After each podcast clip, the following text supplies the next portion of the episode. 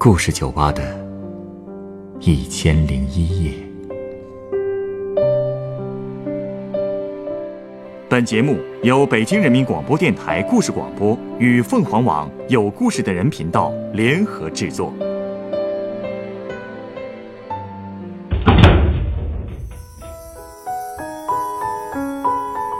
欢迎光临故事酒吧。一杯好酒可以抚慰人的心灵，也能唤起人们的情感，或者是为人们带来安慰。而今天晚上来到酒吧的这位客人，却希望用酒精医治自己的牙疼。他是否真的找到了能够治疗自己的方法呢？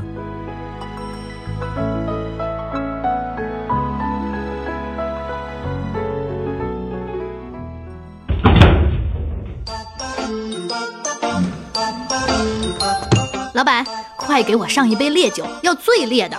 啊，这个其实我一直都不太推荐啊，给年轻姑娘喝烈酒。嗯，想喝烈酒，你不会是失恋了吧？失个头啊失！哎，又又开始疼了。哎，你怎么了？我牙疼。我是听说喝烈酒可以缓解牙疼。嗨，这都哪跟哪儿啊？牙疼就不能喝烈酒？我给你倒杯温水吧。喏，水来了啊，放这儿了。好像缓过来点了。要不你还是上医院吧，我这儿真的治不好牙疼。医院，你就别提了，我刚从医院跑出来。啊？哎，你看你吓得那个样子，放心，不是精神病院。哎哎，你的手可以从电话上拿开了吗？呃，不好意思啊，职业习惯。哼，那家诊所简直是我经历过的最恐怖的恐怖片现场。难道说你进了黑诊所了？那也得赶快报警啊！哎哎，你先把手机放下，别紧张，不是黑诊所，是正规的，大门口挂着许可证呢。左邻右舍都在那家诊所看病，放心放心。那你怎么说是恐怖片？可不是嘛！我在那家诊所里见到了一个人，简直就像见到鬼一样的。呃呃，谁啊？你听不听我说完？呃你继续继续。那个鬼，就是我前半辈子的冤孽。前半辈子？你你这么年轻，前半辈子是什么意思？总之，就是我青春期不堪回首的记忆。难道是前男友？我呸呸呸呸呸！我谢谢你啊，老板。哎，我说你一个专业人士，怎么这么不会聊天呢？呃，开场以来这种评价我第一次听到。哼，什么前男友？我品味有这么差吗？呃，不不不，我不是也没见过那个人吗？那那人到底谁啊？老同学。嗨，一个老同学能让你这么大惊失色？哎，一定是。是个不一般的同学吧？对对对，你这次算是聊到点儿上了。这一位当年那可是全校闻名啊。可是，这和今天的诊所有什么关系啊？这样啊，我从头说起啊。前段时间呢，我这个牙也不知道到底什么问题，时不时的就疼一下。牙疼不是病，疼起来真要命，大家都是这么说了，对不对？看到我这个难受的样子。前几天，一位公司里的同事就向我推荐了这家诊所，据说是不排长队，收费合理，关键还技术过硬。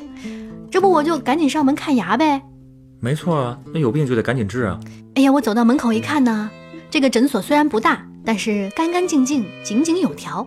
大厅里等着几个患者，我就排到他们后面，等着护士出来叫号，然后就低头玩手机。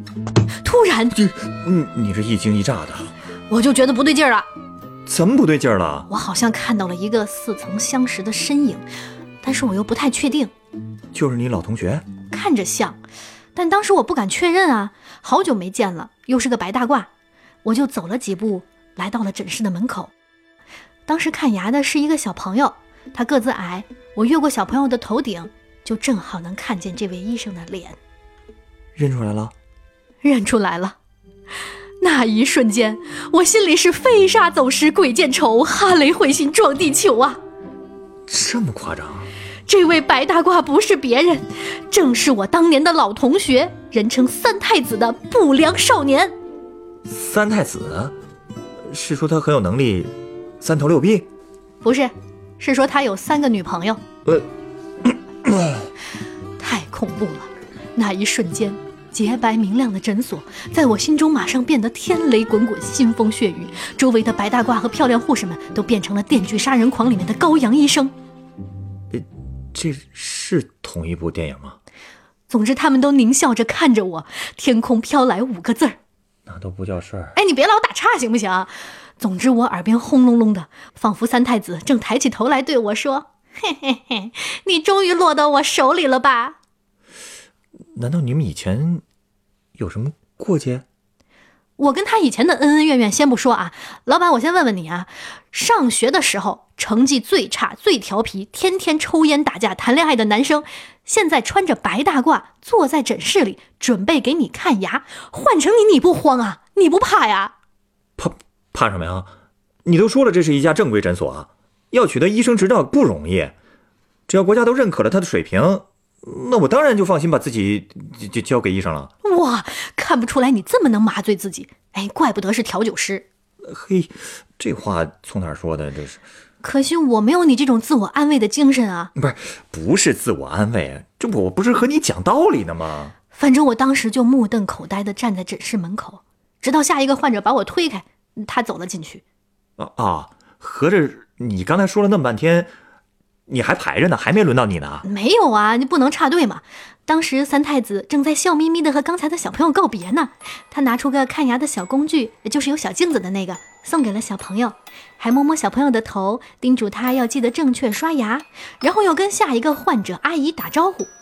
他居然记得那个阿姨所有的症状，态度超级亲切。这不是个挺好的医生吗？然后呢？他又跟第三个患者说：“这位患者补好的牙还能接着用，不用再花钱做新的，定时来修补就可以啦。”你瞧瞧，多替客人着想啊！这个时候，有个护士走过来问我：“小姐，请问您是来医治下巴脱臼的吗？” 哎，你当时不会吓得嘴都合不上了？你还笑？你有没有同情心？我都要被吓死了，好吗？哎，我就不明白了。看着自己的老同学成了优秀的医生，你应该感到高兴啊！问题就在这里，三太子他不是一般人啊！我还记得上学的时候，当时我还是团支书呢。有一天，我正站在学校的主席台上发言，一眼就看见一辆重型摩托车从校门口一骑绝尘地向主席台驶过来，保安跟在后边追。那个摩托骑士一个拐弯，就把车横停在了队伍的最后一排后面。头盔一摘，直接看向了主席台。我手一抖，我当时稿子都念错了。这么拉风啊？难道这个人三太子啊？不是三太子还能是谁？直到校长把我手里的话筒抢过去骂他，我才反应过来。我突然想起三太子之前说，等自己满十八岁的时候，要给大家一个惊喜。确实够惊喜的了。你不知道，当时同学们都疯了，一窝蜂的跑过去看，把我和校长。孤零零的扔在台上，你说惨不惨？我 我觉得很精彩啊！哎，那后来呢？处分他了？校长把他骂了个狗血淋头，不准他再骑车进校园，还要他写检查。他倒是没在危险驾驶，可是检查就是不写。其实啊，如果考了正式的驾照的话，也可以在学校以外的地方骑啊。三太子才不会这么安分呢。他就算是骑自行车，后座坐着的那也是我们学校艺术团的团长，就是小花。对呀，每个学校都有的吧？有唱歌跳舞特长的同学，个个都是身材一级棒的大美女。哎呀，他们天天混在一起。那读书的时候可不就是要扎堆一起玩吗？哎，老板，你真是太清纯了。我跟你说，他们这几个女的，连校服都敢拿到裁缝店去改。把上衣收收腰，再把裙子改短两分。哎，他们以为我这个团支书看不见吗？哼！呃，你这么一说吧，我大概能想象得出你当年上学时候的样子了。我三好学生的样子喽。哎，你这个话题又说到我的伤心事啊？什么伤心事？你也看到了，三太子身边那是美女如云呐。据说还有三个女孩子为了他争风吃醋，上演什么《甄嬛传》《宫心计》。哎，我说你们好好念书好不啦？哎呀，年轻真是好啊！哼，有一天被我无意中听见一段对话，是三太子的好兄弟问他：“哎，你和团支书不是青梅竹马一起长大的吗？你给团支书打几分啊？团支书能排第几位？”哎，我说你们这些男生整天就给女生打分，无不无聊，低不低级？所以，三太子给你打多少分？分个头！人家的答案是他排不进去。哎呦，我当时我要不是怕被他们发现，我就冲出去了。我。哎，竞争这么惨烈呀？谁要跟他们竞争啊？我当时不就是短头发加戴眼镜吗？呃，他说他不喜欢眼镜妹，所以我根本连入围都入不了。我我我的名字长期挂在学校光荣榜上，轮得到你们来评价，真是气死我了。看来这好学生和调皮学生真的是水火不相容啊！真不是我不想容他，他这个人不仅行为出格，连性格都是喜怒无常的。哎，就说有一次吧，我的手指不小心划破了，当时教室里就只有我和学习委员在。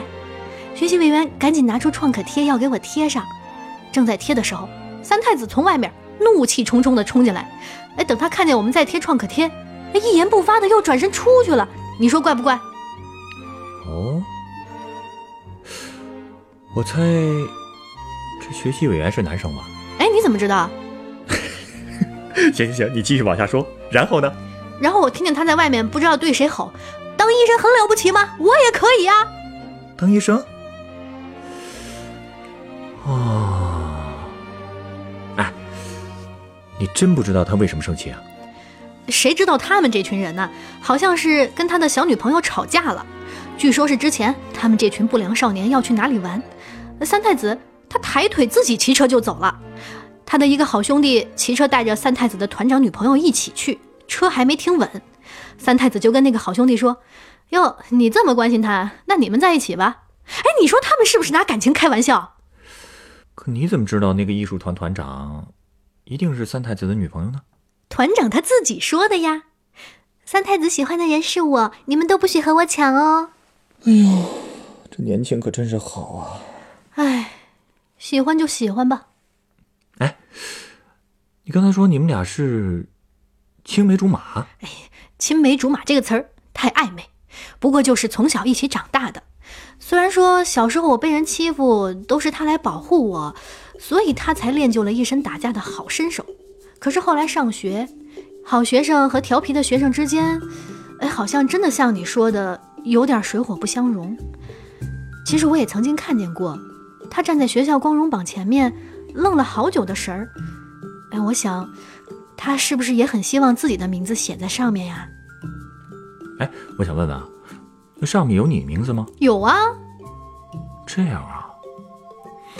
你有没有想过？有啊，我经常想，他这么混日子，以后不是当古惑仔，就是当小流氓啊。不是，这俩不是一个意思吗？哎呀，所以我当时还想呢，以后。我就当个律师或者心理医生吧，哎，就像《无间道》那样，你看过对不对？梁朝伟就去看心理医生，对不对？我想以后说不定能跟他再见面，也许我能帮到他呢。你是不知道，过去连检查都是我帮他写的。结果今天你没想到，这古惑仔成了牙医了。谁想得到呀？更没想到自己会撞到他手里。你说恐怖不恐怖？可怕不可怕？最恐怖的是，终于轮到我了。第四位患者就是我。他喊完我的名字，扭头一看就僵住了，我更是浑身僵直。然后你就跑了？没有，一开始我还是硬着头皮进去了。坐在治疗椅上以后，椅子不是会慢慢放平的吗？我就会慢慢躺下，然后看到了他的眼睛。然后呢？三太子果然名不虚传，他给我检查完以后，居然用那个牙医的小镜子敲了敲我的门牙，然后跟我说：“哎，你的牙太严重了，全部拔掉吧。”啊！我气得直接就跳起来了，然后头也不回的跑到你这儿来了。啊！哎呦，我牙又开始疼了。我跟你说啊，你还是给我来杯烈酒吧，说不定有用呢。这按说你给我讲了个故事啊。我应该给你调杯鸡尾酒，可是你的牙……哎，这样吧，稍等啊。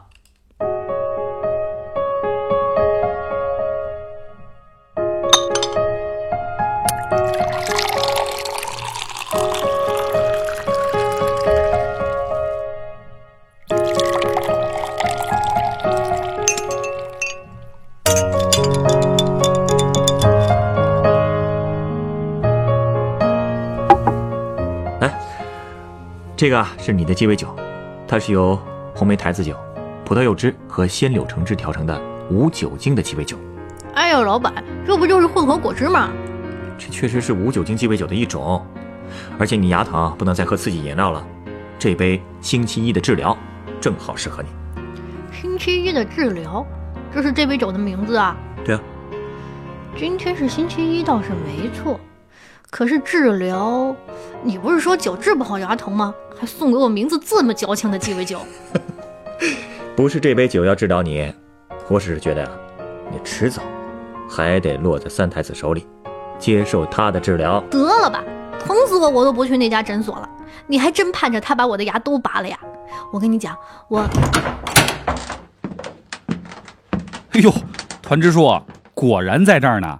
哎，牙疼禁止喝酒，你怎么不遵医嘱啊？我跟你说啊，长痛不如短痛，你那颗病牙还是赶紧拔了吧啊！三太子，你怎么知道我在这里？嗨，我一直记得你家电话呢，没想到竟然这么多年没换过号码。你妈跟我说啊，你给她打过电话说不回家吃晚饭了，还说你平时最喜欢来这间酒吧。嘿，来来来，今晚啊，我加个班。保证给你拔的不疼，我摩托车就停在外边了。走吧，走吧。哎哎，你放手！哎，我不去。老板，你不能见死不救啊你！哎，我酒钱还没付呢。刚才都说了，酒是送你的。哎，下次欢迎你们俩一起来啊。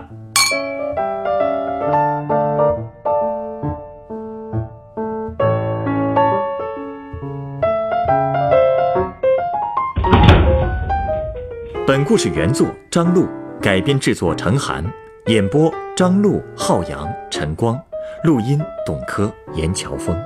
下一个夜晚，欢迎继续来到故事酒吧，倾听人生故事。收听最新节目，请关注北京故事广播，工作日每晚九点播出的《故事酒吧的一千零一夜》。请问啊，你知道故事酒吧在哪儿吗？耳熟啊。好像在那边，故事大道九百五十四号。谢谢。故事酒吧，找到了。请问，嗯，这间酒吧什么时候开门？里面是不是有一个喜欢听人讲故事的调酒师？对对对，只要跟他讲一个真实的故事，他还免费送鸡尾酒呢。开门时间应该是晚上九点。寄给云朵一杯酒，换你心中的歌。请问，欢迎光临故事酒吧。二零一八年周一至周五晚九点，北京故事广播，FM 九十五点四。让我们一起度过故事酒吧的一千零一夜。